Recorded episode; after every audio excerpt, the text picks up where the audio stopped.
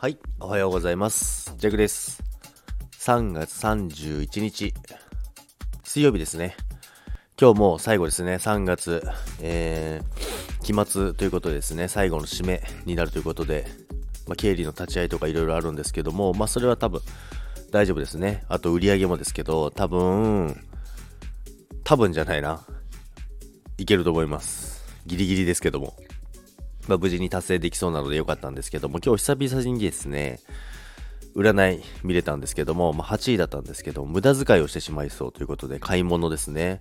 よく考えて買いなさいということなんですけども、皆さんどうですかね買い物、衝動買いとかありますか？弱は全くないんですよね。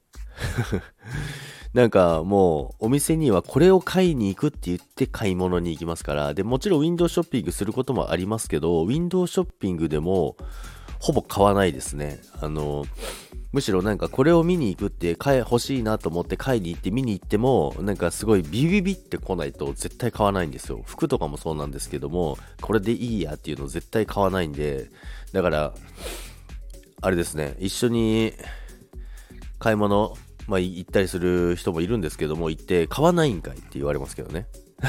なので、もう、とことん納得するまで、なんかいろいろ物全然買わないんですよね。ずっと前からいろいろ、あれいいな、これいいな、これ欲しいなっては思うんですよね。思うけども、まあそれを見に、何回も見に行くんですけども、全然買わないです。財布とかもあれですね、3年買わなかったですからね。あの、これがもう買うならこれだなと思って、何回も現物を見て、たんですけどもなかなか買わなくて。で結局最後これも国内にこれ1個しかないですよってじゃあ買います。